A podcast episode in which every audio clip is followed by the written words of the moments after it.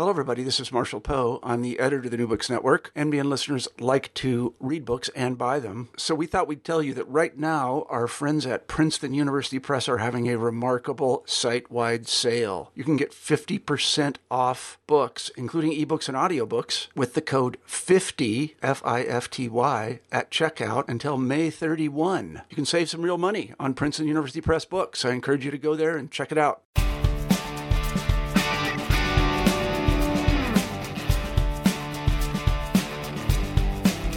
Hello, everyone. This is Ryan Tripp. I'm here on the New Books Network. This is a joint production of both the History Channel and the Archaeology Channel. We're here today with an associate professor of classics at Cornell University, Kathleen Eilish Barrett. She has recently published a book, actually earlier earlier this year, Domesticating Empire: Egyptian Landscapes in Pompeian Gardens, again published earlier this year by Oxford University Press. Welcome, Professor Barrett. Thanks very much. I'm glad to be here. Thanks for having me on the show. So, first, before we dive into the questions, can you tell us a little bit about the cover and the uh, photograph that you took that is the cover of Domesticating Empire? Sure, yes. So, um, OUP allowed me to use one of my own photos uh, for the cover of the book. Um, and it's an image from the uh, outdoor garden of um, one of the houses that I studied, the Casa del Efebo, um, shows uh, a fresco that's in some ways typical of what I'm looking at in this book representations of Egyptian landscapes in Pompeian houses. So it shows um, a group of people sitting around um, on the banks of the Nile having a drinking party, while below them a crocodile looks somewhat ominously in their direction. So this represents one way that Pompeian audiences might imagine life in Egypt. And the book is about um, looking more closely at that imagery and what it would have done in people's houses and how it would have intersected with their lives by way of introduction, what is the quoting you material material turn in your new approach to Aegyptiaca and Nilotic material culture? And why does your study employ again quoting you contextual analysis of peristyles and gardens in approximately 79 CE Pompeii? Well, by the material turn, I'm referring to a movement in the humanities and social sciences over the past couple of decades that aims to reconsider the ways we relate to the material world. Um, we can often be tempted to treat human history as though it were first and foremost the result of human decisions, as though people were operating in a vacuum independent of material constraints. And what people call the material turn reminds us that we're not actually brains floating in vats the material conditions of our lives provide us with a whole array of affordances and constraints, and it's within those affordances and constraints that we can make decisions and take actions. So, in the case of my book, I'm looking at how domestic material culture, the physical things of Pompeian households, would have impacted the lives of the people who lived with them. And more specifically, I'm focusing on objects and images that Roman consumers would have understood as making some kind of reference to Egypt. For example, paintings depicting Egyptian landscapes or statuettes imported from Egypt.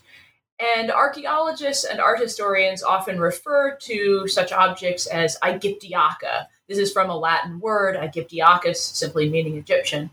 And um, the other term that you mentioned, Nilotic, describes objects and images that depict the Nile River, which ancient Romans considered to be a famous natural marvel and which seems to have interested them greatly. And traditionally, scholarship has approached Roman Aegyptiaca mainly in terms of representation. Try to figure out what they represent. We identify fixed meanings for specific motifs, like images of the Nile, and then try to determine what meaning that motif uh, would have conveyed to viewers. Um, so, for example, some scholars have argued that paintings or mosaics depicting the Nile, which were common in Roman houses, especially in Pompeii, um, that they conveyed messages about religion, that the house owner worshipped Egyptian gods. Others have argued that what these images really meant was a statement about politics, that the house owner wanted to celebrate the Roman conquest of Egypt, which had taken place um, a few generations beforehand. Egypt was a Roman province at the time of Pompeii's destruction. Um, but in my book, I want to um, not ignore representation, but make it less an exclusive focus of study. I want to focus not only on what Nilotic scenes represented, but also what they did in context. So, how did these objects and images actually function within specific domestic environments? And how did they affect the activities and experiences of the people who owned them? And uh, for example, we find a lot of images of the Nile associated in Pompeian houses with real life fountains and water channels. Uh, which would have served partly to beautify the garden and also more practically to irrigate domestic crops. So I want to look at how that function shapes the impact of these images as they make the imagined Nile seem to come to life. Uh, as another example, number of Pompeian houses contain paintings of people banqueting and partying on the riverbanks of the Nile, like the image that's on the cover of my book. And in some cases, these paintings are actually located on outdoor dining couches that are for banqueting and partying next to real life water channels. So when people looked at those paintings, they would have actually themselves been engaged in activities that are very like what the paintings depict. So my argument is we need to consider how that context frames the way these images communicate with their viewers. They're not just making an abstract statement about the Nile or Egypt or anything else. They're in context provoking viewers to consider the parallels between the depicted landscapes and their own immediate environment. In other words, my argument is that if we want to understand Roman images of Egypt, we can't just look at them out of context. When we encounter ancient wall paintings, mosaics, or statues in museums today, we may be tempted to view them the way that we've been trained to view more recent art as self contained, isolated images whose ideal viewing context is something like a modern museum. But that's not really the case for ancient art. In their original settings, these works were part of much larger three dimensional installations. They were designed to be touched, walked around, or in the case of the dining benches, even sat on. And those contexts matter. Um, so motifs didn't always have just one invariant meaning. And rather than making a single fixed statement about religion, politics, or anything else, I argue that Egyptian landscapes would have conveyed a pretty broad range of potential messages and interacted with their viewers in very different ways, depending on the material conditions of their display. Um, over the past 20 years, there's been a huge increase in interest in post colonial approaches to the Roman Empire. And among other things, this has fostered um, a very welcome proliferation of research on Roman Aegyptiaca and Roman Egyptian encounters. And that's an important development. But there's still relatively little research that focuses on contextualizing Egyptian or Egyptian style material cu- culture from specifically domestic settings. Um, publications of domestic Egyptiaca usually treat them as evidence either for the worship of Egyptian gods or so called Egyptomania, but as various recent critiques have pointed out, those explanations can be a bit reductive. Um, so I want to understand how these things actually functioned in their original domestic assemblages. And as for why gardens, when I first started this project, I actually had no idea it was going to be about gardens. But as I started looking into the context of Nilotic landscapes in Roman houses, it became clear that they had a particular association with gardens, and that relationship then became something I needed to explore. What is your cultural biography, quoting you, perspective on affordances and, again quoting you, amicably recognizable functions, values, and meanings that ancient Pompeians could potentially have associated with Nilotic imagery? Well, one of the long-standing debates about Roman Nilotic has to do with their cultural origins. The question is, do these images derive from earlier Egyptian antecedents, or are they totally new Roman creations that have nothing to do with what we might call authentic Egyptian culture? Um, and backing up, I think it would be useful for me to say a little bit about what these things actually look like. There are a range of motifs that frequently appear in Roman artistic representations of the Nile, and some of them often strike modern viewers as a little bizarre. Uh, the simplest scenes are pretty straightforward. They just depict the river itself with animals and plants that were distinctive to it, like crocodiles or hippos or lotuses. But um, many paintings and mosaics also depict human figures together with these plants and animals. and it's when the humans show up that things get a little bit more interesting. The humans in Nilotic scenes are often, though not always, portrayed as having the features of achondroplastic dwarfism. They have proportionally large heads, short limbs, and stocky bodies.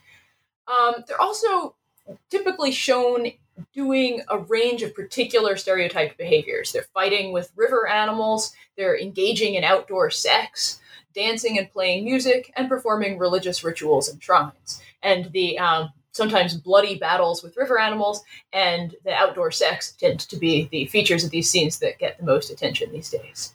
So the question is who are these figures? Why do they engage in these particular activities, at least some of which, like public sex, would have been considered socially unacceptable for Roman viewers? And where do they come from? Do these images derive from some kind of Egyptian prototypes? Should we just interpret them as derogatory Roman parodies of Egyptians? Or is there something more complicated going on? And in the book, I argue that Nilotic scenes do actually have precedents in both Egyptian and Greco Roman art, but that they often function in very different ways from those earlier images. In other words, the artists who created these images were drawing on older models, but in the process, transforming them, sometimes quite greatly. And when I'm tracing the lines of that transformation, I use the term cultural biography, which was coined by the anthropologist Igor Kopytoff. When people talk about the cultural biography of an object, they're using the metaphor of a human lifespan to characterize that thing's changing roles over time, for example, from manufacture to disuse. So, in the second chapter of the book, I apply that metaphor to the history of Nilotic imagery. I look at the ways that Nilotic motifs developed over time, from the earliest appearances in Egyptian and classical art to the forms they ultimately take in Roman Italy. And my goal is not in any way to suggest that the earliest uses are somehow the truest or most authoritative. Uh, for example, to say Nilotic imagery meant one thing in Bronze Age Egypt, so it must mean the exact same thing in first century Pompeii. Uh, instead, I'm trying to examine the ways that this long history of development imbued Nilotic imagery with many different possible cultural meanings.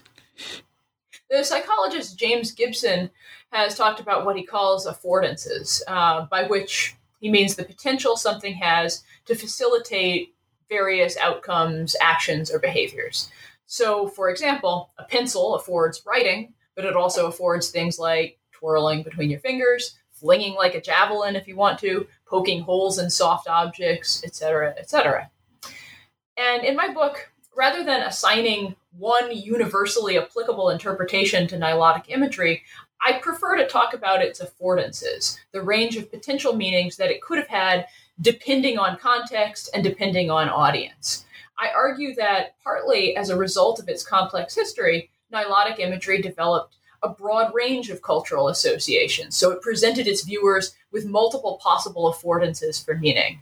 For example, Roman Nilotic landscapes are often inhabited by dwarf like figures, these recall uh, both Egyptian depictions of dwarfs as ritual dancers and cult attendants, and Greco Roman depictions of dwarfs as comic entertainment. And that said, differences in individual viewers' backgrounds and interests would have caused them to experience some of those affordances as more available than others. So, somebody who knew a lot about Egyptian culture would probably have had a different perspective on these images than someone who didn't.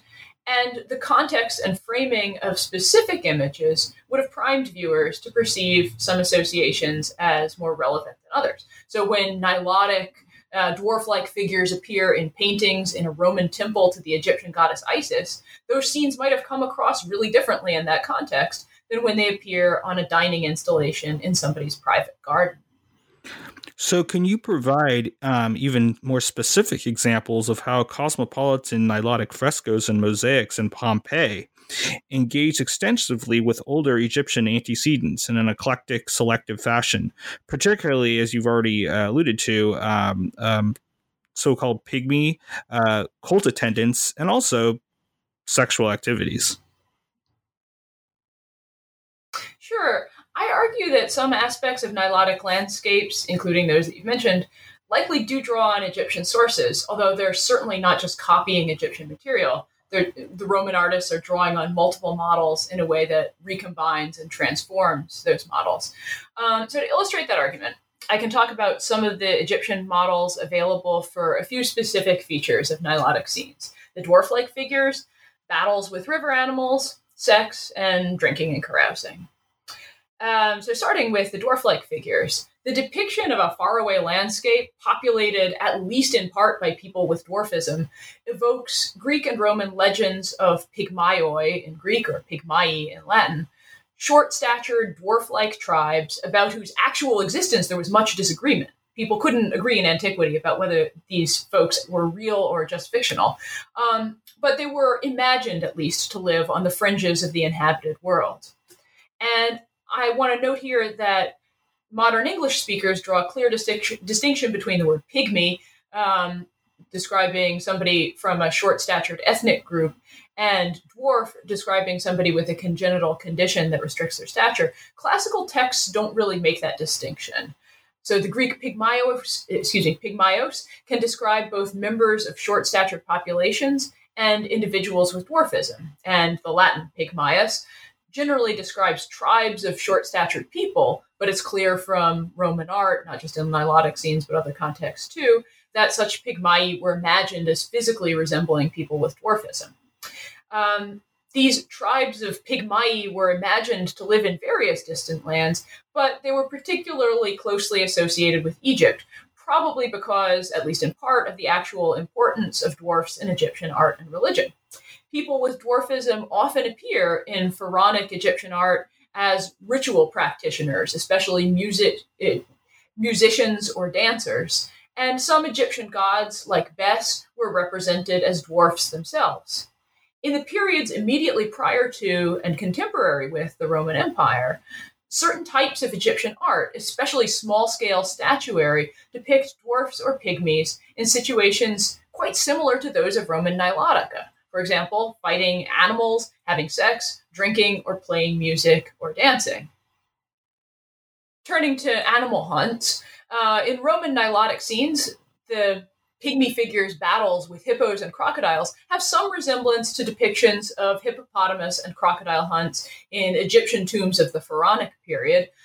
But those tomb and temple images tend to be much more elegant and formal looking. In an Egyptian context, such motifs represent the battle between order and chaos. Um, that said, the Roman images of pygmies fighting crocodiles actually have even closer parallels in terracotta and stone statuettes from late period and Greco Roman Egypt depicting dwarfs and dwarf deities standing on top of crocodiles.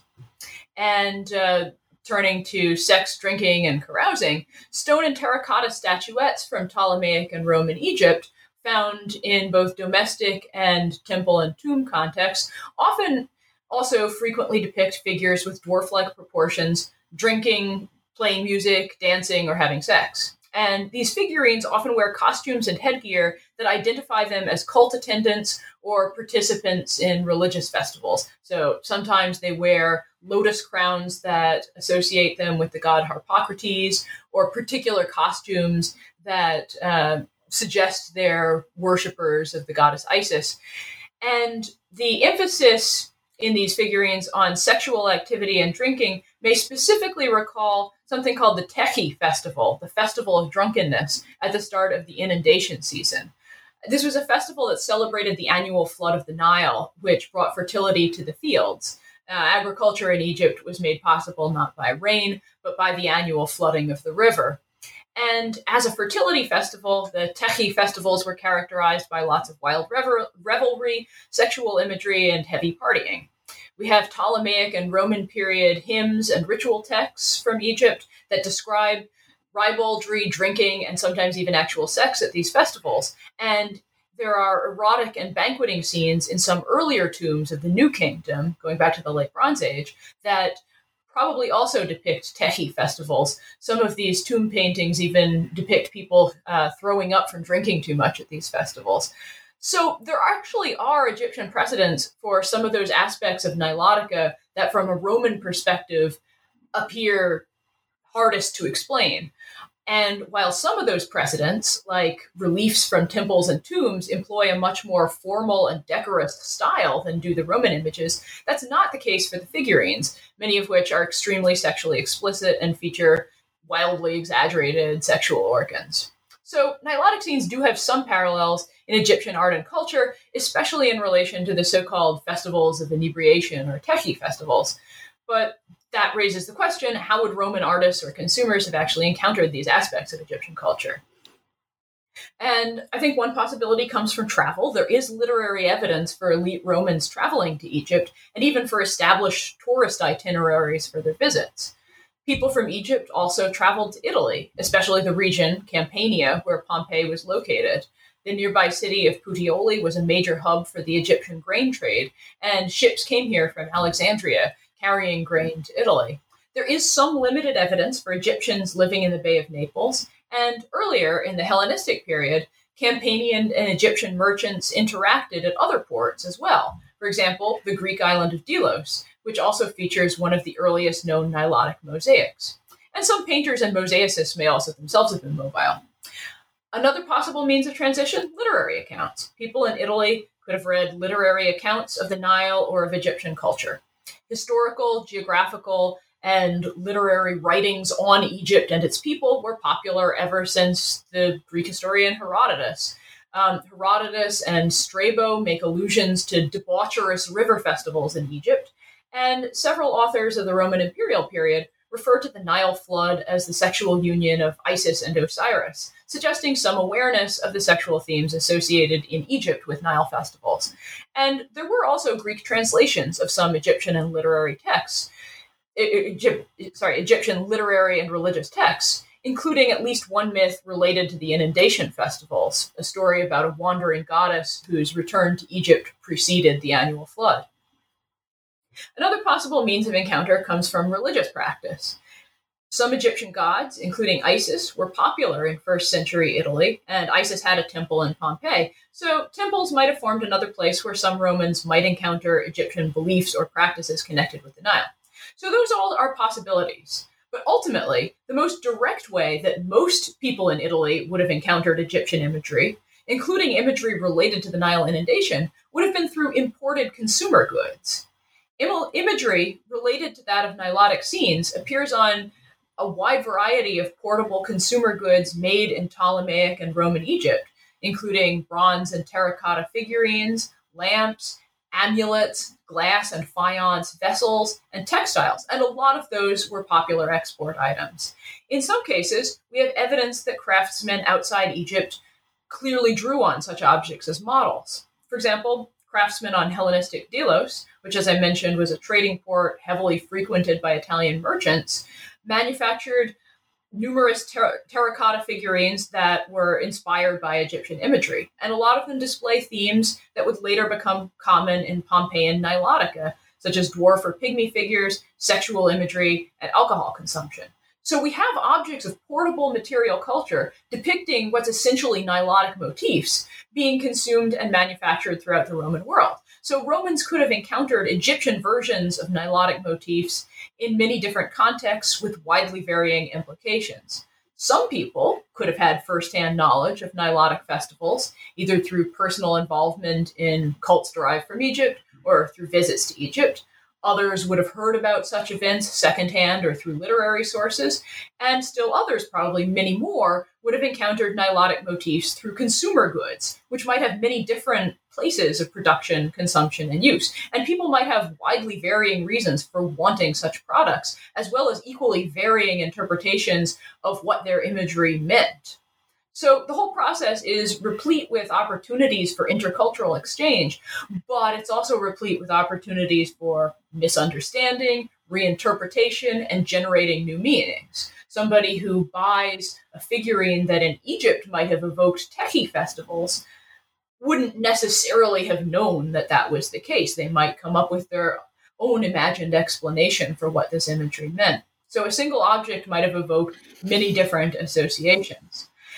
And in addition to that, um, Roman Nilotic scenes clearly reference a lot of other cultural and visual precedents in addition to their Egyptian allusions. So, yes, they're drawing on Egyptian models, whether directly or indirectly, but they're also drawing on Greco Roman models. Uh, stylistically and formally, the handling of figures and landscape draws on Hellenistic and Roman conventions.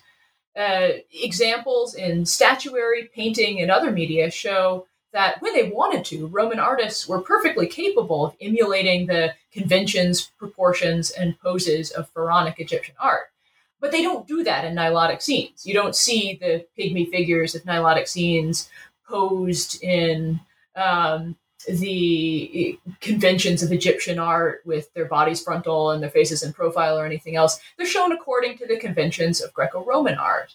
Um, and the, the brushwork, when these appear in paintings rather than mosaics, is loose and impressionistic in a way that recalls not Egyptian art, but other forms of Roman landscape paintings, so called sacral idyllic paintings.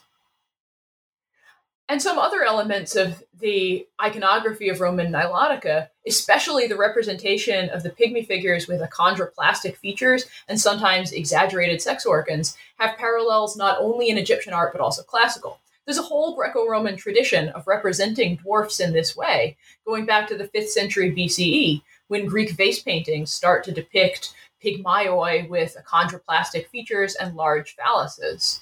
Um, in Greek art, the large phalluses and the exaggerated facial features of dwarfs or pygmies may allude to satyrs, the rowdy companions of the god Dionysus. And more broadly, the representation of the figures in Nilotic scenes as physically uh, unusual draws, at least in part, on Hellenistic and Roman art representing what modern scholars rather pejoratively call grotesque figures.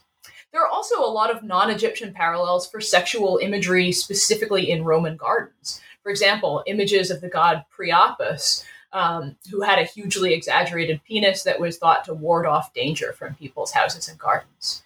And Roman visual culture also provides a lot of depictions of non Nilotic dwarfs of pygmies.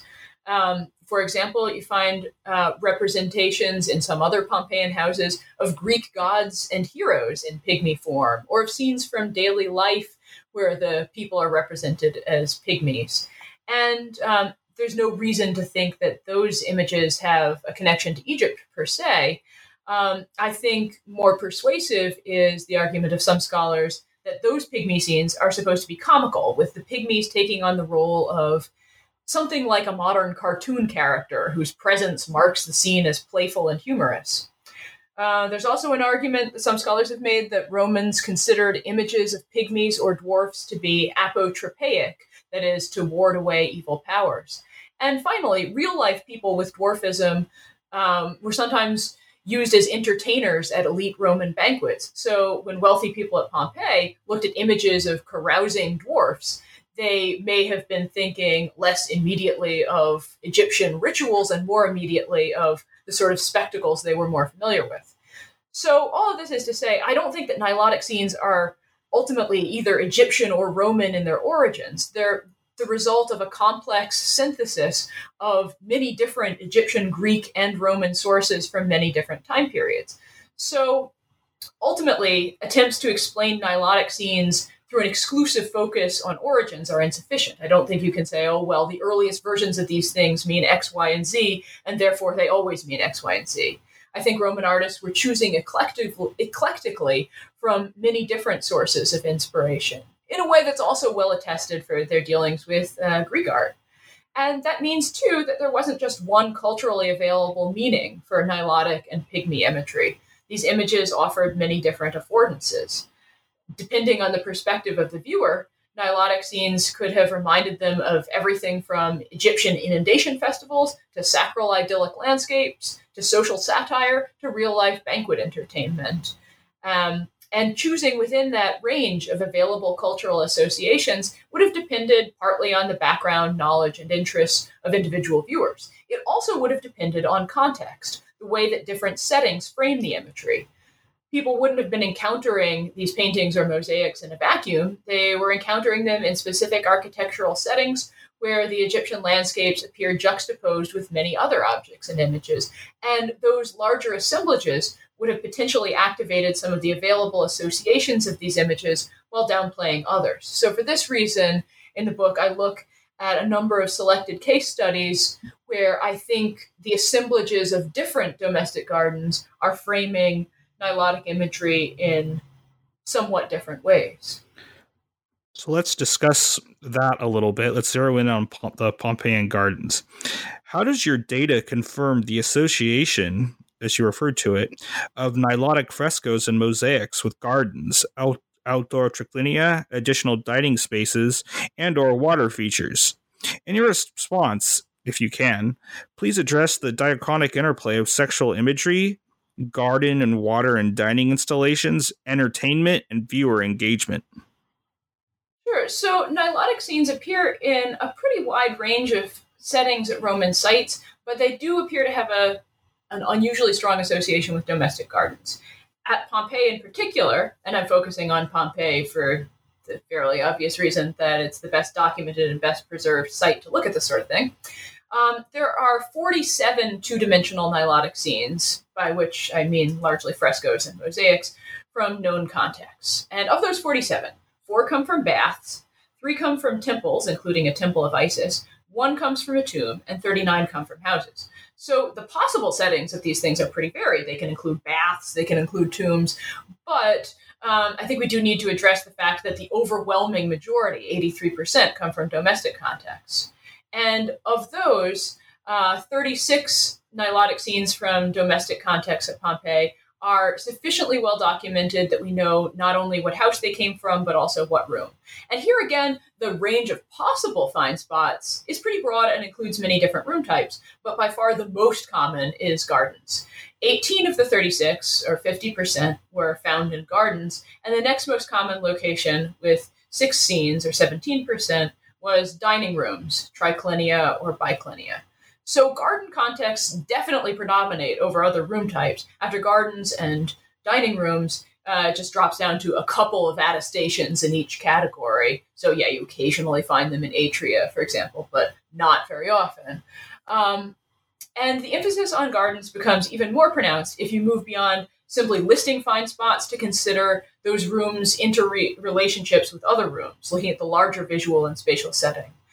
Um, of the 18 scenes that come from rooms other than gardens, a large majority of them come from rooms that look and open onto gardens. So, for example, you often find in Pompeian houses um, dining rooms that are open faced with one side of the room leading onto the garden. So you can eat in this little dining room and you can look out onto the garden. So technically, those are different rooms, but they're clearly designed as part of the same functional context. And um, uh, of 36 domestic nilotic scenes from secure contexts, 31, that's almost 90%, come from either gardens or rooms that immediately open onto gardens. So I think that is something that needs to be examined. Why should these things be associated with gardens in particular rather than other room types? And a lot of recent work on Roman art stresses the importance of decor or contextual appropriateness. The, the word's obviously related to our word decor, but uh, has a somewhat different meaning. Um, Romans expected images to be in some way appropriate to their surroundings. So that suggests that they found nilotic scenes appropriate to gardens in some reason. For some reason, why would that be? Well, in Roman houses, gardens are supposed to be spaces of um, what Latin describes as otium, or cultured relaxation, as opposed to negotium, or work, which went on in some other rooms. By evoking Egypt, which was a place that Romans culturally associated with luxury and easy living, nilotic scenes could have helped set a scene for relaxation. So that's probably one of the things that's going on here. There are also a number of parallels between nilotic images and their real life environment. Both nilotic scenes and real Pompeian gardens confronted their viewer with lush environments filled with water and vegetation. Almost all of the gardens that contained nilotic scenes or were adjacent to nilotic scenes also had visible water features, which ran a gamut in scale from pretty modest cisterns to very large, elaborate fountains and even miniature canals. And we've got to remember this is a fairly dry Mediterranean environment. Water is a limited resource. So the use of water for non essential display purposes like fountains would be a really effective way of showing off your wealth. Representations of the Nile, which was, among other things, one of the most famous water sources in the ancient world, would have helped reinforce people's perception of these gardens as lush, water filled environments. And that would be an especially vivid parallel in the case of those gardens that had model canals. When you have paintings of the Nile adjacent to a little water channel, they would have seemed to make the painted Nile come to life in miniature in front of everyone. I think we can also go farther and look at the specific activities that took place in gardens and consider how those might have resonated with the imagery in Nilotic scenes. Now, at first glance, you might think the typical behaviors of Nilotic pygmies are pretty far removed from those of first century Pompeians. But if you set aside some of the more exotic indications of setting, essentially what these images depict are people banqueting outdoors by the water, listening to music, carousing, and performing rural cult. All of these were common activities in real life Roman gardens as well. So the painted landscapes and the real garden landscapes act as mirrors of each other, not precise mirrors. Uh, hopefully, you're not going to encounter an attacking crocodile in the middle of your nice Pompeian hmm. garden, but distorted mirrors that potentially comment on each other. And if we look more closely at some of those parallels, outdoor banqueting is one of the most common activities of the pygmai of Nilotic scenes. And in Pompeii, gardens were, among other things, dining spaces. We have literary references to dining outdoors in gardens in good weather. A lot of gardens have permanent facilities like dining couches. Um, and in some gardens, excavators have found faunal remains, animal bones from meals that actually took place there. As I also mentioned, dining rooms were often located next to gardens so that people could look out on the greenery. Um, and uh, regarding uh, the music and dancing that often appear in Nilotic scenes, Roman dinner parties often involved mealtime entertainment, which might include music, dancing, dramatic performances, or literary readings. So when Nilotic scenes depict pygmai reclining, drinking, and listening to music in a lush, uh, watery environment, they're presenting their viewers with a scene that isn't just exotic, it's also paradoxically very close at hand because it's what they're probably doing as they look at this image. The foreign setting and the representation of the characters as pygmai are distancing, but the activities they're performing are in many ways familiar and even mirroring their viewers' activities. And uh, as for some of those more off color activities, um, what would people have made of the sex scenes? Well, Roman art and literature is full of evidence that people perceived banquets as potentially full of sexual tension. Um, Latin love poems talk about flirtation, jealousy, and lovers giving secret signals to each other at banquets. And a number of non Nilotic domestic wall paintings depict men and women flirting or kissing over dinner. So this was supposed to be a potentially sexually charged environment. But that said, any actual sex was supposed to occur afterwards in private, definitely not out in the open like in nilotic scenes. So the sexual activity in nilotic scenes is probably supposed to strike Roman viewers as comical, excessive, and inappropriate, but it also represents figures acting on impulses that banqueters might have themselves expected, at least potentially, to experience. So, what's the target of the, human, the humor here? Um, such images may poke fun at the imagined other, um, whether that's Egyptians or Pygmai, who Romans seem to have imagined as a rather different population from Egyptians. They didn't think of Egyptians as um, having dwarfism. This is a characteristic of tribes that they imagined to live elsewhere in the Nile. Um, but these images also poke fun, I think, at the viewer's own attempts to present themselves as refined, self controlled diners. So they're at a dinner party, they're presumably trying to live up to social expectations. It could have diffused tension and um, amused the guests to see uh, images that tweaked those conventions. So they wind up laughing at imagined others, yes, but also at themselves and at each other. So, uh, when we put this all together, Nilotic scenes at Pompeii seem to have pretty strong contextual associations with gardens, water, and dining. Um, and those contexts would have constructed parallels between that which is depicted and that which is real.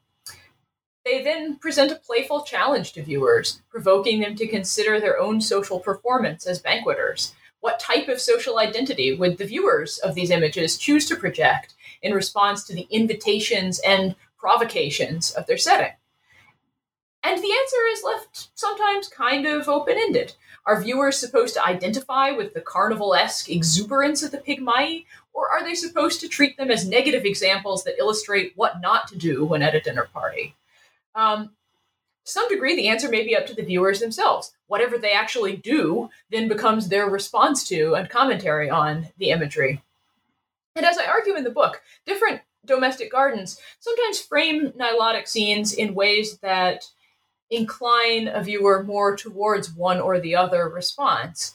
Uh, for example, in one house, the Casa del Medico, the garden art pretty clearly frames the Pygmai as objects of ridicule and what not to do. But in another house, the Casa del Efebo, there's much more room for a positive reading of the Pygmai and their activities. So again, I want to make a case for the importance of looking at specific contexts rather than trying to impose a one size fits all interpretation. So let's focus on uh, each one, each house in turn. Uh, how did the uh, frescoes from the garden triclinium of the Casa del Efebo contribute to an eclectic ensemble that also contained wall paintings, statuary, furniture, a vegetable plot, and water features that, in turn, you argue, generated prosperity and fertility within the home in a way that echoes the role of the real Nile within the broader empire. And if possible, in your response, uh, please address why the date of acquisition did not determine, interactions within the broader assemblage. So, the Casa del Efebo ensemble is the first case study I look at in the book, and I chose it because we have quite good records of the finds from Maiuri's excavations in the 1920s. This is a large house, uh, much of whose plot was occupied by a spacious garden. And that garden, among other things, would have originally contained a triclinium, a built set of couches, three dining couches, with nilotic frescoes all along their sides. So the nilotic paintings are decorating a dining installation. There was a water channel that ran between those couches, and that originally flowed from an elaborate water fountain. So, in between the painted Nile banks, you have an actual little model river. Um, this domestic canal led into a vegetable plot, as evidenced by furrows and root cavities in the garden, where it would have watered the vegetables. So, it's ornamental, it's a, way of displaying water resources, but it's also serving a very practical end of um, watering this vegetable garden. Um, the whole installation of the triclinium was covered by um, a trellis supported by four columns. And the garden also included an array of statuary, including representations of animals, uh, supernatural outdoor beings known as pans and satyrs, and a valuable bronze statue of a young man. There was also a domestic shrine and an altar, and an array of additional wall paintings besides the Nilotic ones, most of which depicted other outdoor themes like Mars and Venus, canoodling in an outdoor landscape, or animals in a game, game park. The Nilotic frescoes on the triclinium depict a continuous frieze with examples of practically every motif that can be attested in Roman Nilotic scenes. The river is in flood, as shown by blooming lotuses and a figure irrigating fields. Um, Egyptian flora and fauna are present crocodiles, a hippopotamus, ibises, palms, and lotuses. And the landscape is filled with religious activity. People are shown performing rituals at a temple of Isis, and the riverbanks are dotted with a whole series of additional sanctuaries, shrines, divine statues, and people making offerings. The people are mostly, though not all, shown as Pygmai, um, they recline in small groups along the river, drinking and listening to music, and two of the banqueters also go farther. One man and woman are shown having sex underneath a little canopy that resembles the real life trellis that would have stood in the Casa del Efebo garden. It's interesting to note that while many of the people in the frescoes are shown with features of dwarfism, that isn't the case for most of the people in the sex scene. They're shown with idealized proportions, with smaller heads and longer bodies sex scenes between characters depicted as pygmai are probably intended to look humorous to Roman viewers, but those with idealized participants, like here, might have also attracted some less ironic forms of appreciation. There aren't any overtly violent scenes with animals, but there are allusions to the animal fights that are common in other Nilotic scenes. One man menaces a crocodile with a spear, and another crocodile approaches a group of banqueters. So, how do these fit into the larger garden ensemble? Well, as in many other gardens, um, there are parallels between the activities shown on the fresco and their real life viewers. Outdoor banqueting and carousing, well, the triclinium is itself designed for that, and also ritual performance. Most of the scholarship on uh, the Casa del Efebo Nilotica has historically focused on the banqueting and sex scenes, which seem the most lurid and attention grabbing. But a much larger proportion of the painted space actually depicts religious activity at rural shrines. And the real life garden itself offered opportunities for ritual performance, a shrine, and an altar. Um, so you have that mirroring that you see in a number of other gardens too. Um, but what's more, as I mentioned, the model Nile in this garden also has a practical role. Um, the canal flowing through the triclinium and made into a model Nile by the paintings around it actually watered a vegetable plot. Um, now, in the real uh, Roman Empire, the real Nile had a crucial economic role to play. Its famously fertile banks were one of Rome's most important grain sources, and the importing of Egyptian grain was also important to the local economy around Pompeii, as much of this trade was handled at the nearby port of Puteoli. So, in the Casa del Efebo garden, the model Nile plays a role that reproduces in miniature the role of the actual Nile within the Roman Empire. Um, it fertilizes a real life food crop, generating prosperity and fertility within the home, just as the real Nile brought prosperity and fertility to the broader empire. So, in this case, at least, the garden frames Nilotic imagery not just as transgressive or exotic as we might assume on the basis of the imagery alone. The architectural and spatial setting of the garden actually appears to associate the Nile with the maintenance of domestic prosperity and, by extension, order and stability. Um, and you asked me to speak to the dating. So this is a, an issue with most houses at Pompeii. Uh, they were dro- destroyed by the volcano in 79 CE, but they weren't constructed then. Uh, the contents of most houses were assembled over the years and reflect material from multiple periods. In the case of this house, the garden appears to have been remodeled following a major earthquake in 62 CE, and stylistically, many of the structures in the garden appear to date from around then but at least some of the structures are older. For example, the shrine niche is partly overlapped by a reservoir for the water that fed the fountain, so the reservoir must have been constructed later than the shrine. So, not everything in the garden dates from exactly the t- same time period in terms of its first acquisition. Uh, that said, I would argue that if we want to understand how this assemblage is functioning in 79, it doesn't really matter exactly when each of the components was added, because regardless of when they were commissioned, the interiors of Pompeian houses reflect not just the choices of their original owners, but also the choices of later owners. Even if they didn't commission all of the structures or artworks, later owners still made choices about retaining or replacing them. Um, and each introduction of new people, activities, and artifacts into a space would have effectively transformed that space. New people come up with their own interpretations of the objects around them, which might have been different from those of the original owners, etc. Um, regardless of whether or not the house owners in 79 had personally commissioned all of the material culture surrounding them, they still had to live with it and engage with the interactive environments that it created. So, regardless of their production date, I would argue that all of the objects and images in Pompeian houses can also be seen as products of 79 CE because that represents the time of um, their reception, of people's interaction with them as assemblages. So let's address more evidence. Uh, like the architecture, the paintings, and the interactive statuary in the Casa del Efebo garden. How did all this evidence evoke a wide range of imagined landscapes, transforming the the garden, as you've already alluded to, into a microcosm of the larger Roman world?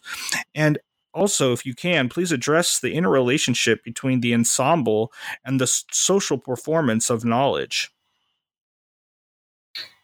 The art and artifacts from the garden didn't just allude to Egypt. Um, in fact, even more of them pointed to other locations within the Roman Empire, some near, some far. There are multiple allusions to Greek art of multiple periods, uh, which makes sense given the cultural prestige that Greek art commanded in Roman culture of this time. Uh, there was a bronze statue of a young man based on classical Greek models, um, a line of so called Herm statues, which um, feature heads on top of pillars and whose origins go back to the Greek Archaic period.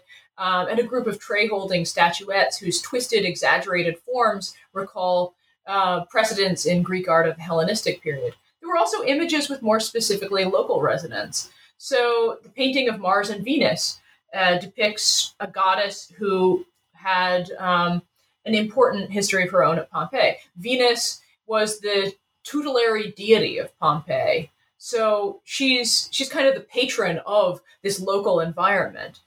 And her presence reminds viewers that whatever other faraway scenes the garden might invoke, they're also still here at home in Pompeii. Um, but the worship of Venus also connects Pompeii to the broader empire. She became the tutelary deity of the city only after um, the Roman sack of Pompeii in 89 BCE turned it into a Roman colony. And as the mother of the legendary Aeneas, Venus was the ancestress of the Roman state itself and its first imperial family. So she can both evoke the specific city of Pompeii and its incorporation into the larger Roman world. So the imagery in the garden suggests um, references to Egypt, to Greece, to Rome, to Pompeii more specifically, and it also alludes to multiple kinds of landscape from wild to tamed. Statues of wild animals and supernatural beings associated with wild places like Pan and satyrs suggest wildernesses beyond the city. Um, a painting of a game park on one of the garden walls suggests the taming of that wilderness and perhaps alludes to the extensive parks for which Hellenistic kings were famous. And the Nilotic scenes depict an agricultural landscape, uh, since one of the Pygmaei is shown operating a water wheel to fertilize the fields. So the garden invites people to imagine themselves within a pretty broad range of landscapes, nearby and far away, wild and domestic. And um, uh, the domestic Nile is just one component of this larger ensemble. And I would suggest that the eclecticism of the garden, its allusion to all of these multiple places and periods, would have served, among other things, a social purpose. It would have enabled people visiting the garden, dining at the triclinium to show off their connoisseurship and their cultural cosmopolitanism.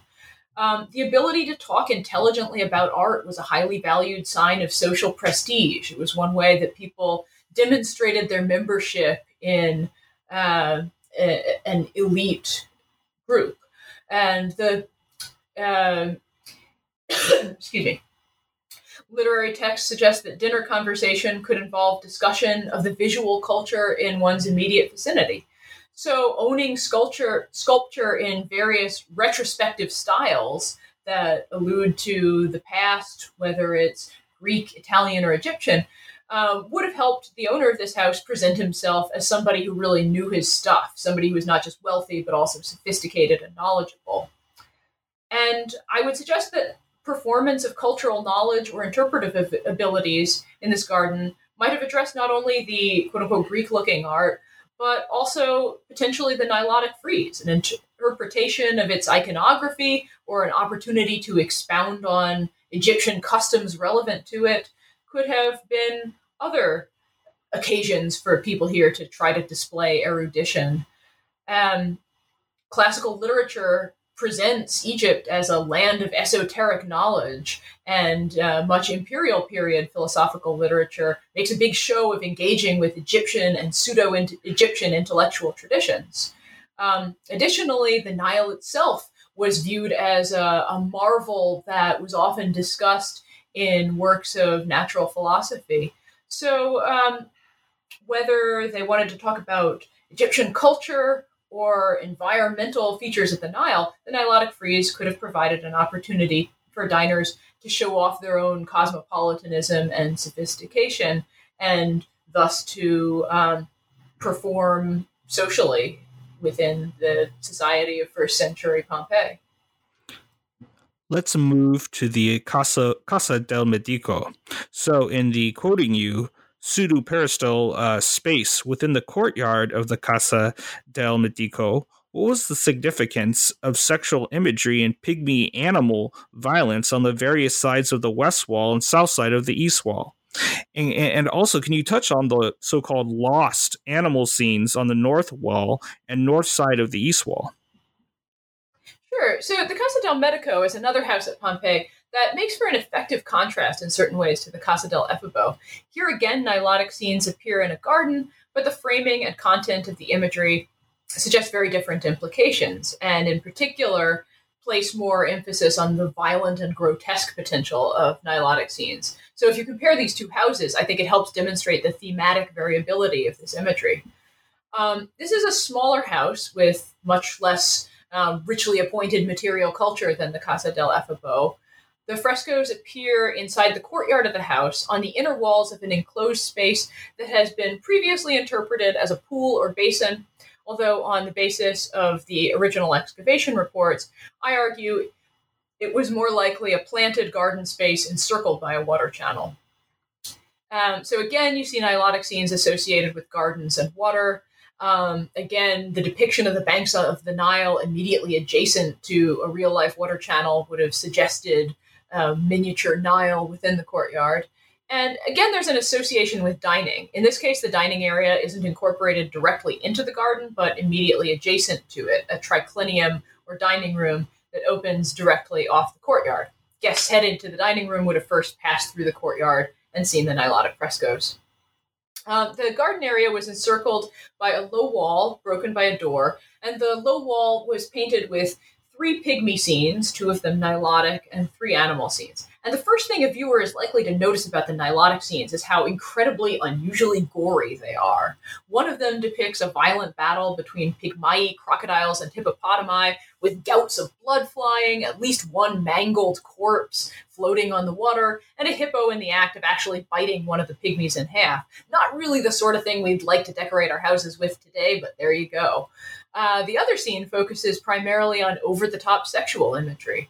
As at the Casa del Efebo, a couple has public sex in the middle of an outdoor banquet. But in this case, the couple is not physically idealized.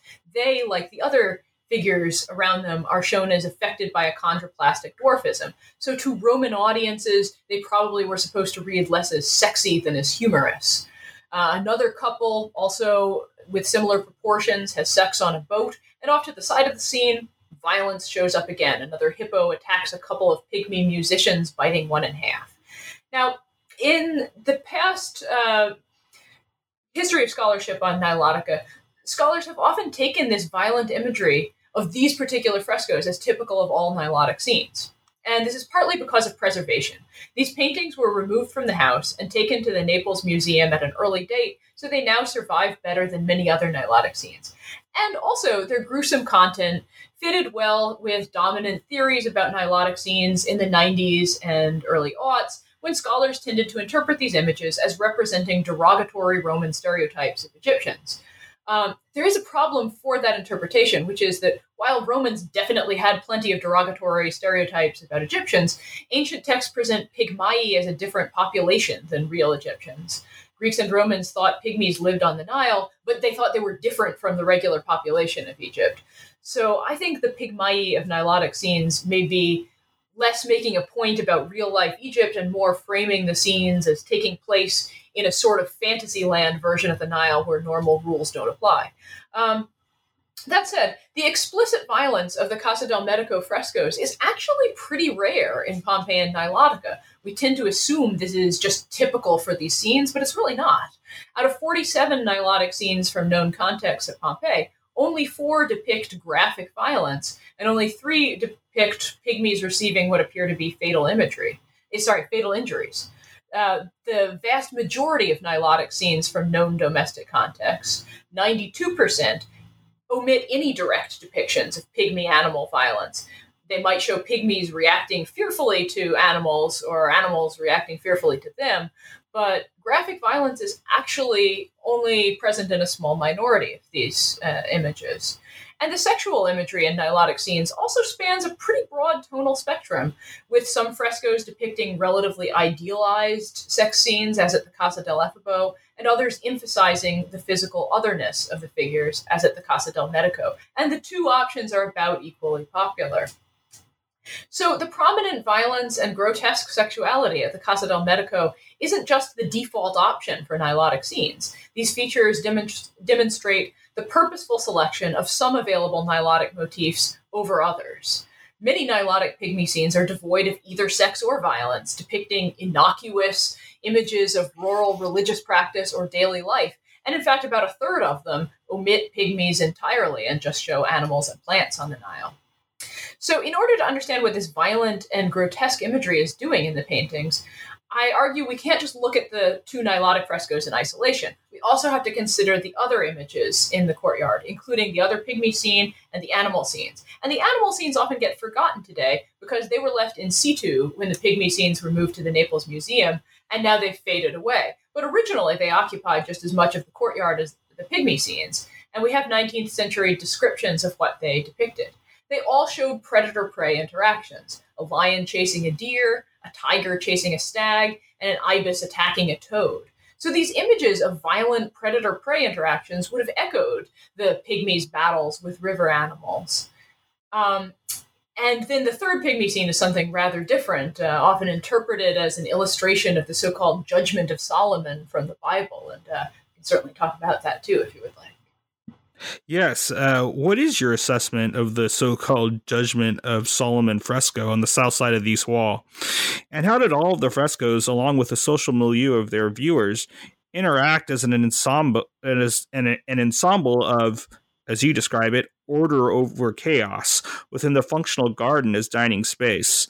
And then, uh, in your response, can you provide evidence that the Casa uh, del Medico uh, occupied a lower point on the socioeconomic spectrum?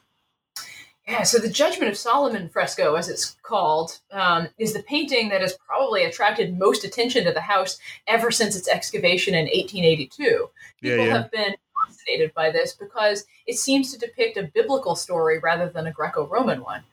There's also been some doubt, however, about whether that really is what it represents. And I tend to agree with the dissenters, although I'm a little bit agnostic about ultimately what story this is illustrating.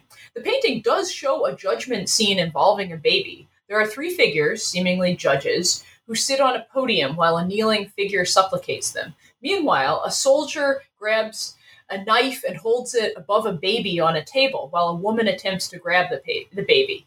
All of the characters are shown as pygmai. And many observers have understandably thought that this illustrates the biblical story in which Solomon resolves a case of disputed parentage by threatening to cut the baby in half.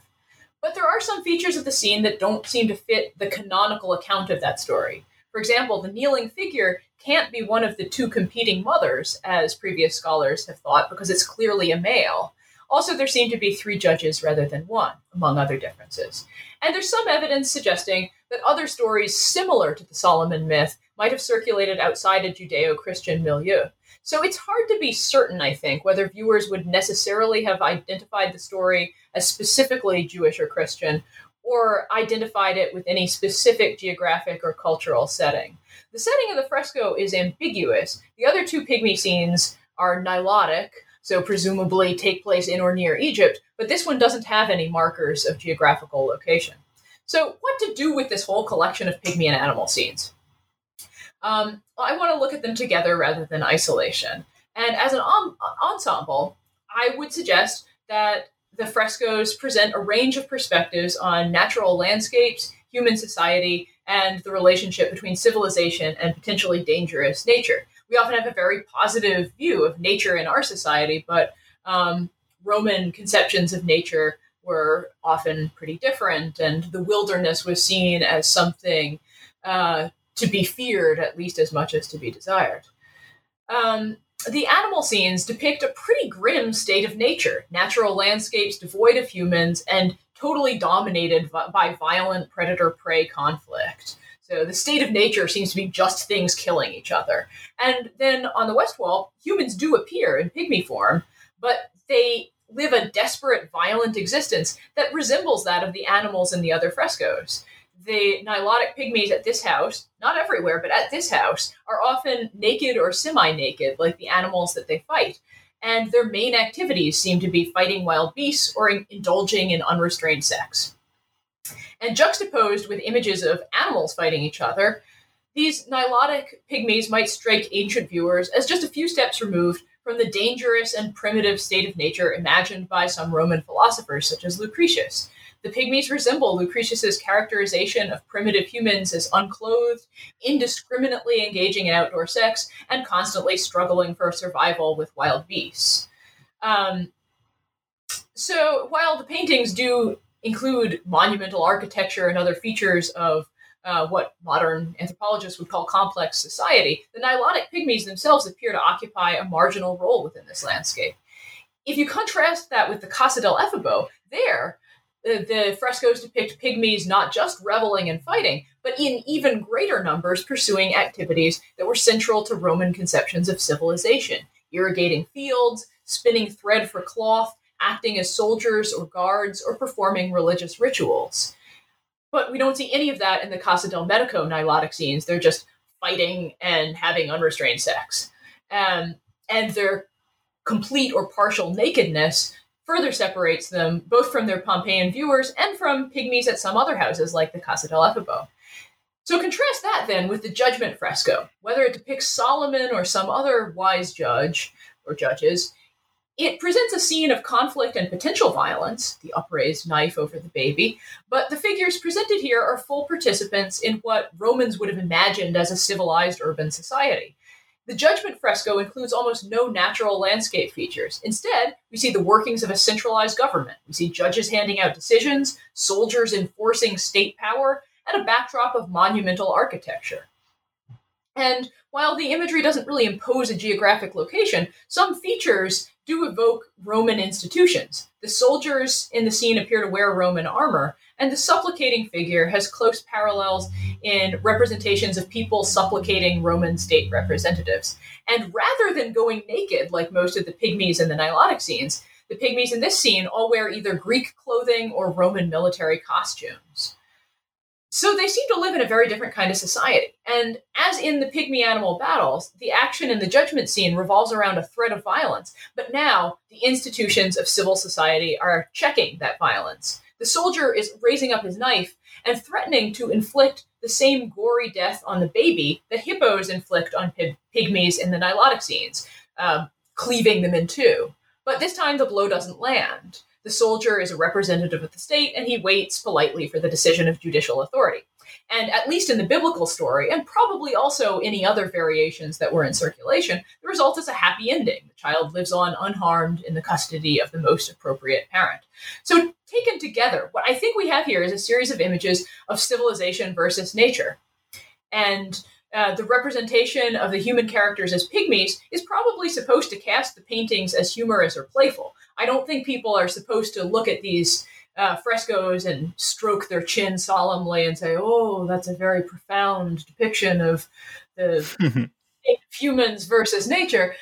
I think they are supposed to find it funny, but humorous images are not any less freighted than any others with cultural assumptions, ideologies, and values. And so, even as the frescoes provoked amusement, I think they would have reminded their viewers of what Roman culture presented as their proper place in the world. Um, and you mentioned the socioeconomic status of the house owners. So we don't really know much about the individuals who lived here. The house is today called the Casa del Medico, the house of the doctor, but that's based on a misidentification of the finds assemblage. We don't actually have any reason to think a doctor lived here. Um, but the people here definitely must have occupied a lower point of the socioeconomic spectrum than the owners of the large and well furnished Casa del Efebo. The house plan is small and irregular. Many walls had minimal or no adornment beyond simple plaster, and the excavators didn't report any statuary. The garden also doesn't have the elaborate built structures or private water fountain of the Casa del Efebo. That said, within their seemingly more limited resources, the owners of this house, I think, are trying to create a domestic entertainment area that's structurally similar to the Casa del Efebo garden. You still have strong functional and visual links between garden space, dining, and water use. Um, and that may suggest that householders of different economic means might share similar concepts of a desirable house. Um, in context, I think the frescoes make a statement about the homeowner's ability, whoever they were, to control their own world and impose order on the chaos of life. Um, as I discussed, I think the fresco sequence sets up a series of contrasts between wild, dangerous nature and stabilizing, protective civilization. So in Pompeii, one of the messages potentially available would be a reassuring one. As Roman citizens and inhabitants of a well governed city, people looking at these frescoes need not fear dangers like those afflicting the unfortunate Nilotic pygmies. This illustration of the benefits of order and authority could also reflect positively on the pater familias, um, head of the household and primary representative of hierarchical authority within the home. Um, presumably, uh, the homeowners would have hoped for guests' lived experience to itself demonstrate the difference between the painted scenes and reality, uh, with the real domestic uh, courtyard as a place of safety and relaxation rather than danger and violence. Um, and while the Nilotic banquet is a wild cacophony of inappropriate and dangerous behavior, one presumes, at least, that the actual uh, meals in the Casa del Medico triclinium were somewhat more sedate affairs. It would be hard not to be. Um, so, from the house owner's perspective, these discrepancies between image and reality could have offered visible proof of the orderly, well run nature of their own household. So, let's move to the Casa del Fauno. Why did you select the human free Nile mosaic in the Casa del Fauno as a case study in the uses of Nilescapes as marginalia, particularly given its position as a delineation of the threshold for the famed Alexander mosaic in the uh, Dining Exedra? In addition, how did house house inhabitants and guests interact with the mosaic assemblage as marginal monstra from the Hellenistic to Roman periods? Well, in the two houses we've looked at, the Casa del Efebo and Casa del Medico, we see Nilotic imagery playing a central role in garden decorative ensembles. But many other Nilescapes weren't centerpieces in that way. They were peripheral elements in larger compositions. And especially when Nilotic scenes appear outside gardens, they're often smaller and less prominent, occupying only a small portion of a wall whose uh, larger subject is something else. Um, and even when Nilotic scenes occupy more prominent visual positions, their frequent association with gardens still locates them in a space that was construed as the margin of household space. The garden is in the domus, but it's also not entirely of it. Um, so I wanted to explore why that's the case. How does the marginality of these images affect the way they interact with people? I don't want to just assume that marginal equals forgettable or insignificant. I want to look more carefully at how peripheral images serve as frames for larger scenes. So my case study here is the Casa del Fauno. This is one of the largest houses at Pompeii, originally built in the Samnite period before the Roman conquest and occupied up until the eruption. And this house is perhaps best known for a famous artwork, the so-called Alexander mosaic. This is a gigantic floor mosaic that was probably a copy of an earlier Hellenistic painting and that occupied a small room jutting off of a huge peristyle garden. The mosaic illustrates the victory of Alexander the Great over the Persian king Darius. And uh, chicken and fish bones in the drain of the little room show that it was used as a dining room. So once again, we're in a garden dining context, a little dining room that opens off of a big garden. And between the garden and the open faced dining room, a Nilotic floor mosaic forms the threshold of the room. So viewers had to step over this mosaic to go into the dining room and look at Alexander. This mosaic is one of the earliest Nilotic scenes in the Mediterranean, probably early 1st century BCE, and possibly the earliest at Pompeii. It doesn't show any pygmies or any human figures at all, just the river itself and its characteristic plants, lotuses and reeds, and characteristic animals like hippos, crocodiles, ibises, etc. Many of the animals are shown battling each other. And some of the materials also reinforce associations with Egypt. Many of the tiles are made of faience imported from Egypt. So the Nile mosaic here is a border for the larger and more elaborate Alexander mosaic. It's not supposed to be the chief attraction here, it's just a subsidiary element for Alexander. Um, so if it primarily served to mediate viewers' encounters with the Alexander mosaic, how did it actually affect those encounters? Um, the first thing I want to observe is that the mosaic places emphasis not on Egypt as a culture, but Egypt as a place. There's no interest in humans or even any signs of human presence, like buildings or boats or fields. We just get the river and its wild creatures, and they are wild rather than even being domesticated animals. So, visitors to the house might have had all kinds of opinions about Egyptian society or culture, but this mosaic isn't really trying to engage with those opinions. Um, It's just uh, presenting the river itself, the place. And in context, I think the Nile mosaic functions partly as a geographic marker recalling Alexander's eastern conquests.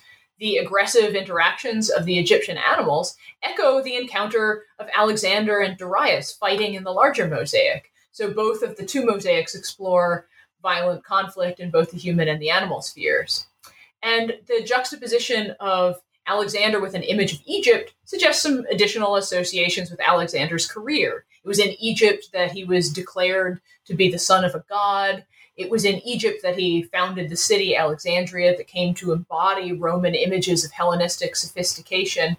And so I think the Nile mosaic evokes Egypt primarily as an attribute of Alexander.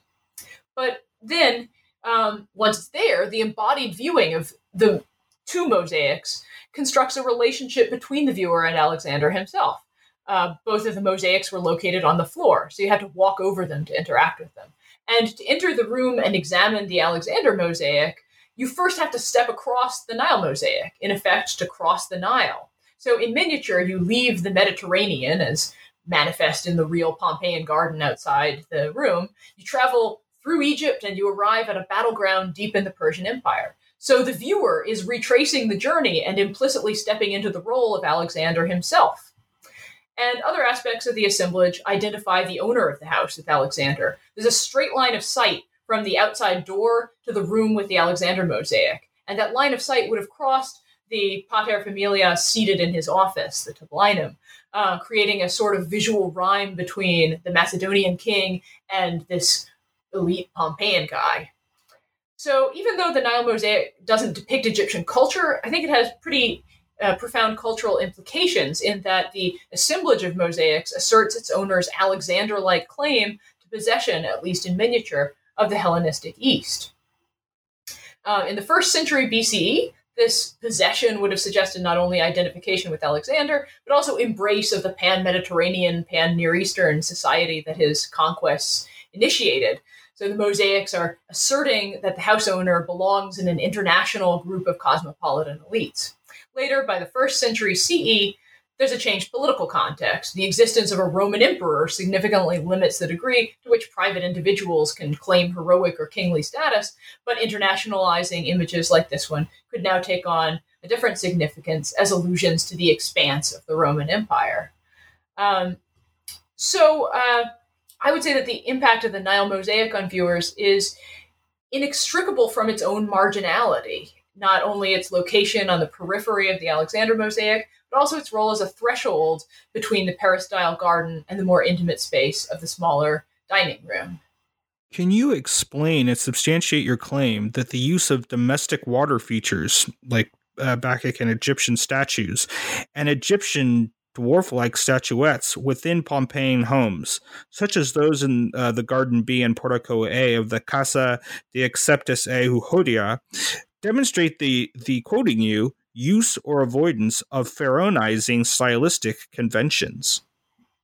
Sure. So this house, the Casa de Acceptus e Euhodia, gives us a chance to look at another kind of Nilotic imagery in the household. Not just 2D scenes and painting or mosaic, but 3D imagery.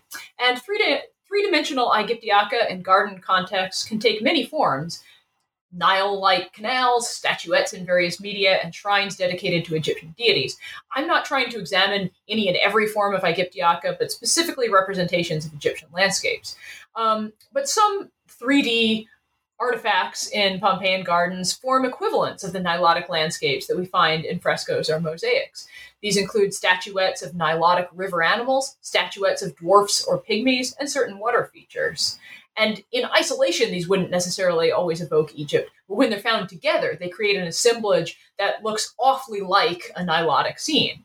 And uh, the Casa de Acceptus e Euhodia contains one such assemblage. Among other things, the garden uh, held multiple Egyptian style statuettes, including three depicting dwarf like or pygmy like beings, statuettes of river animals, and at least one fountain. So, taken together, you get a watery, animal filled landscape inhabited by beings very like Nilotic pygmai. And the garden also contained an outdoor triclinium for dining.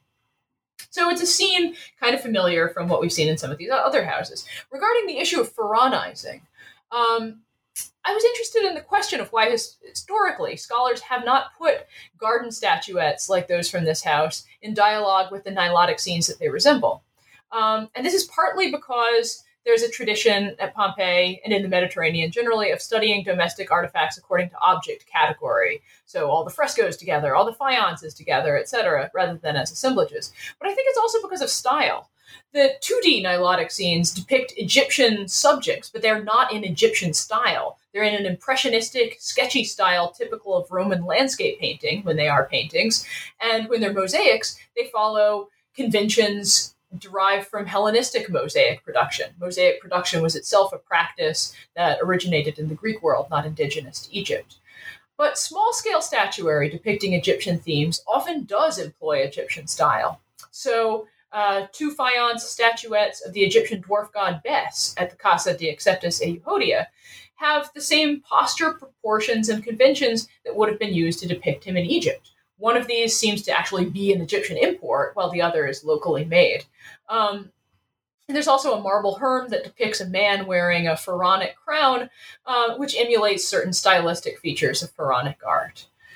Uh, so, why this difference in conventions? Why would we find people using Egyptian style for 3D statuettes, but not Nilotic frescoes or mosaics? I think a lot of it has to do with the relative portability of the kinds of Egyptian material culture that made a trip to Italy and were thus visible to Roman craftsmen. Statuettes were relatively small and portable, so they were a lot better fitted to long distance trade than were enormous wall reliefs. Um, there is an Egyptian tradition of landscape art, but it's generally found on monumental, immovable media such as temple or tomb walls. Rather hard to just pick up and carry over to Italy.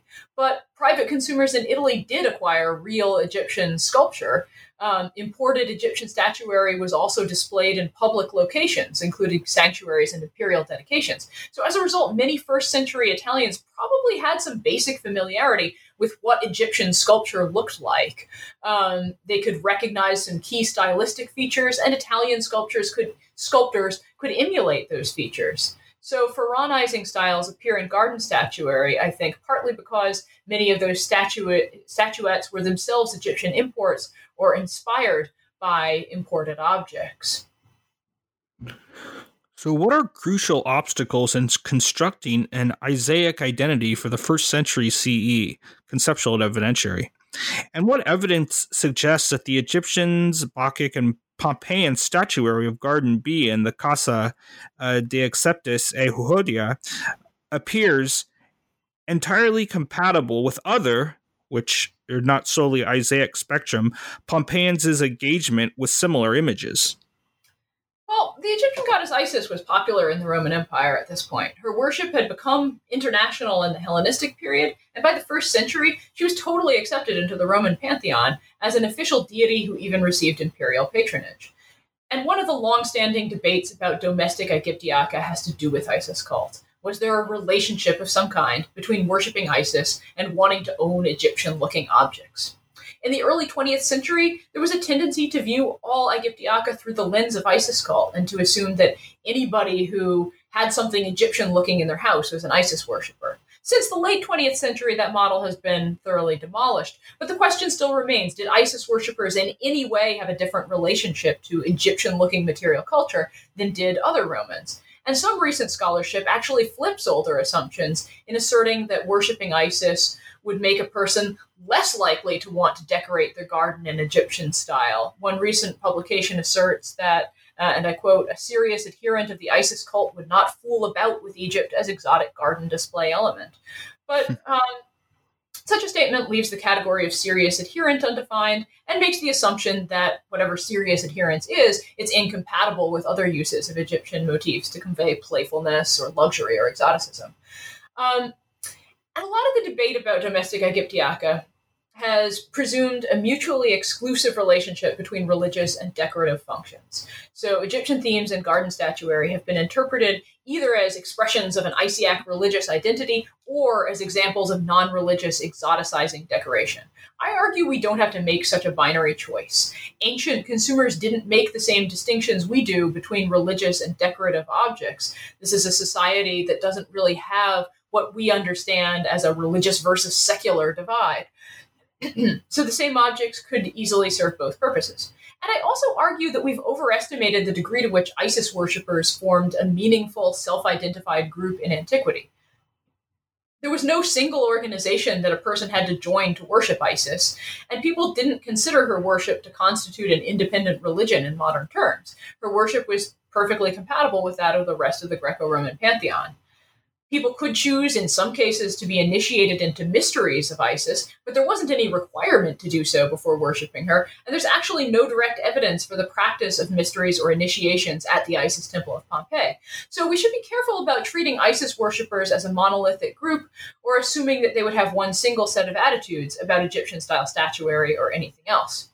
I argue that it's better to think of ISIS worship as a spectrum of practices and beliefs rather than a black and white distinction between maximally engaged, obsessive, gung ho Isiacs and totally non participating non Isiacs. So I looked at the Casa de Acceptus e Euhodia partly because it makes a good test case for examining how Isis worship interacts with ownership of domestic Aegyptiaca. There's a lararium or domestic shrine inside this house that contains a painting of Isis. So it seems that at least some members of this household were, in some degree at least, Isis worshippers. But when we look at the way they're using Egyptian or Egyptian style material culture in their garden, it's very similar to what we see at the other houses that lack such evidence for Isis cult.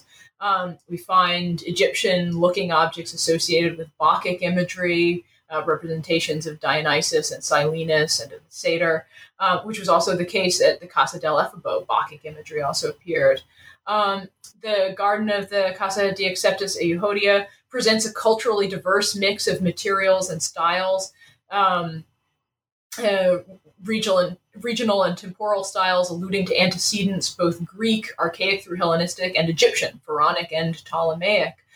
Um, so what we have is um, a materially, stylistically, and iconographically eclectic garden that's pretty typical of first century Pompeian domestic contexts.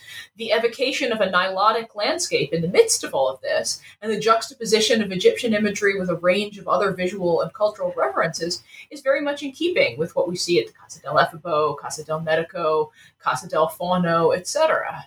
Um, and again, Nilotic imagery appears in a garden setting associated with dining, water, and social display. So I think this house suggests continuity rather than discontinuity between the domestic material culture of Isis worshippers and other Romans. So I think we need to back away from trying to isolate any kind of material culture signature for Isiac households, or for that matter, identifying some forms of Aegyptiaca as incompatible with Isiac practice it looks more like those Pompeians who worshipped Isis in whatever capacity and to whatever degree used domestic Aegyptiaca in ways essentially similar to their neighbors.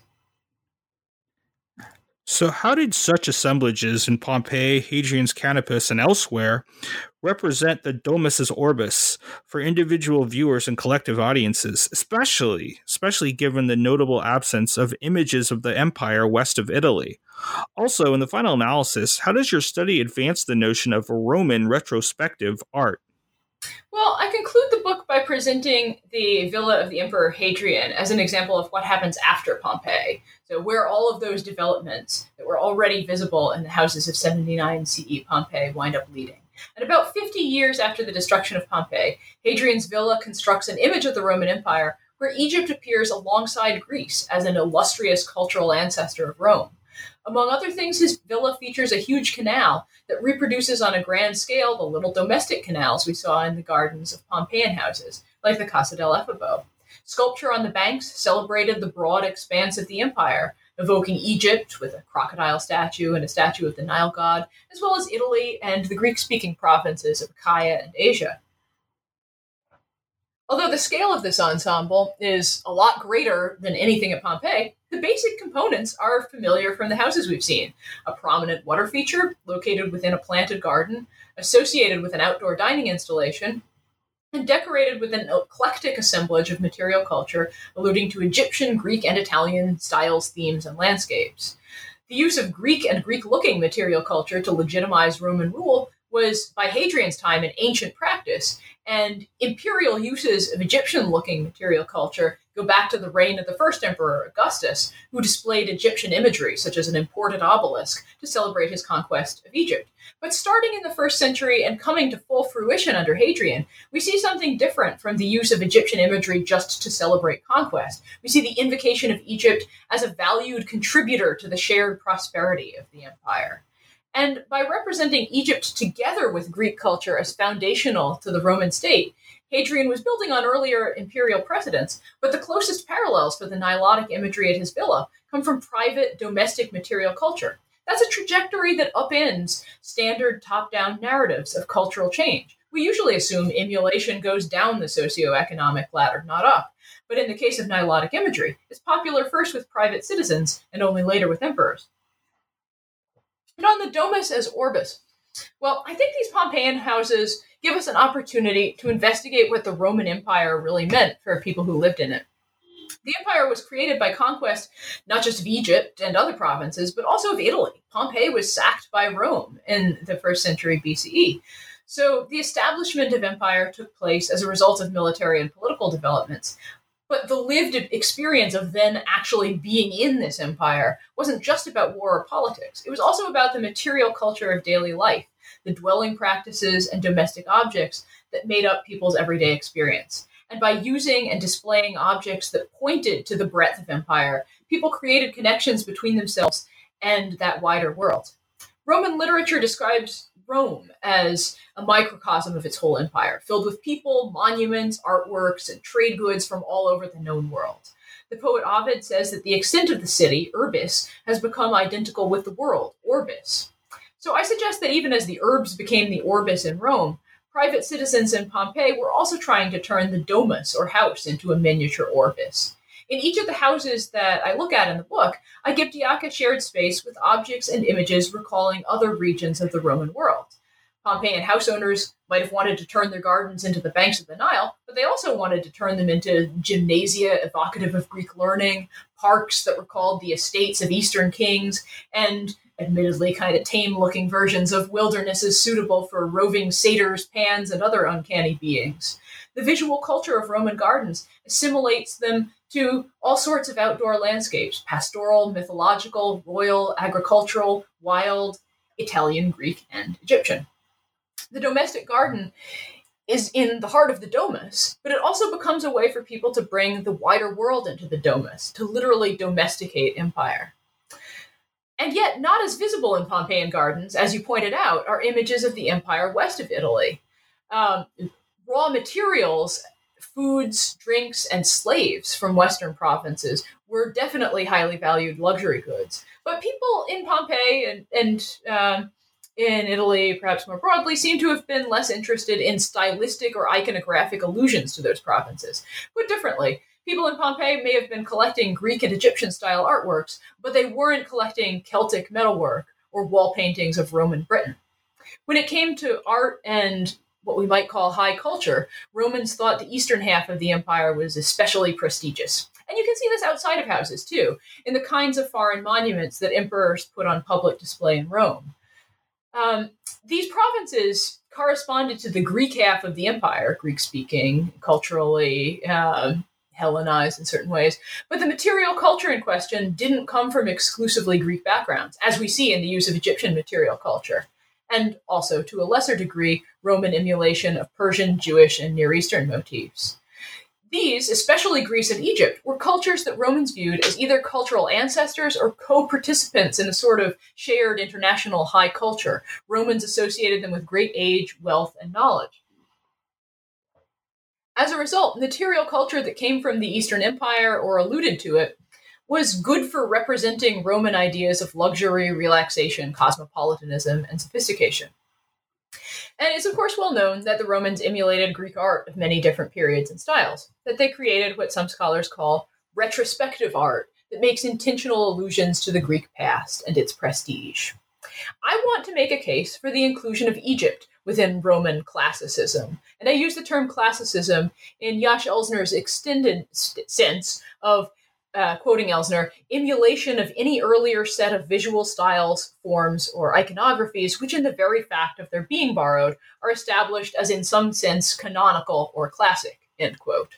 Now, I'm not proposing that all forms of Roman classicism were identical, or that Egyptian visual culture was interchangeable with Greek visual culture. That's definitely not the case, and the histories of Roman Egyptian and Roman Greek interactions were very different.